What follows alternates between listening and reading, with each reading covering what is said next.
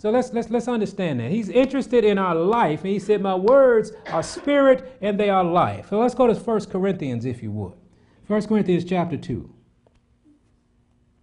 Because if there are spirit, there's a spirit in his word. Do you think there's a spirit in the other words? There's a spirit in some other words, isn't it? When you when we're listening to the, the other side, you know, we listen to God's word and we read God's word, and there's a spirit in that word, and it uplifts us and it moves us. But guess what? The counterfeiter has some spirit in his word too. So we might want to start making that alteration in our lives. Instead of, you know, what the spirit of the world's words is telling us and we're taking in, let's kind of focus on the spirit of God's words. Now, 1 Corinthians chapter 2, let's start at verse 12.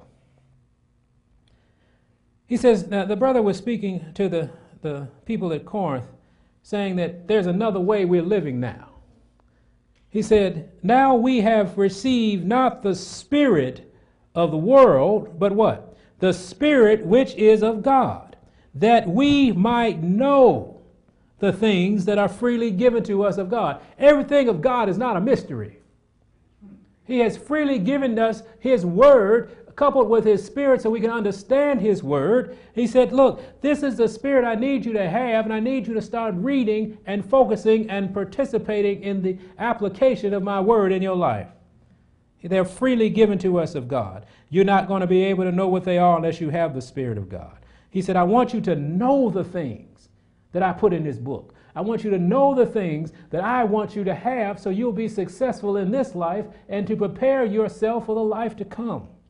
Verse 13, which things also we speak, not in the words which man's wisdom teacheth, but which the Holy Ghost teaches, comparing what? Spiritual things with spiritual. Why? Because the word is spiritual. He said, My word is what? Spirit and life. So when I speak the word, it's comparing spiritual things with what? Spiritual things. What happens if you don't know that? You're going to be car- trying to look at God's word, which is spiritual, with a carnal mind, and you're not going to understand it. Then you're going to have to go get a Revised Standard International, uh, you know, the Way Bible, because I can't understand it. Stop using carnality to try to understand spiritual. Get some new glasses. Amen? Amen? Verse 14. See, but the natural man receiveth not the things of the Spirit of God, for they are what? Foolishness unto him. Neither can he know them because they are spiritually discerned. So God's word is spiritually discerned. I'm sorry, the natural man can't understand it. That's why when you're talking to a man who believes in the natural, he can understand what you're saying. Don't be mad at him. He just can't because these are spiritually discerned. These are only discerned that the, the knowledge you have about God's word came from the Spirit of God.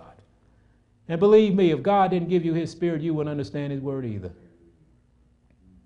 They're spiritually discerned. So the word that God wants us to understand must be coupled by the, the great healer, the great teacher, I'm sorry, called the Holy Spirit. If you can't understand it, ask for more of His Spirit instead of getting frustrated. I don't understand what God's saying. You right. You shouldn't. You can't. Only God can. So when He sends His Spirit, it's not you anymore. You start to say, Oh, Lord, thank you.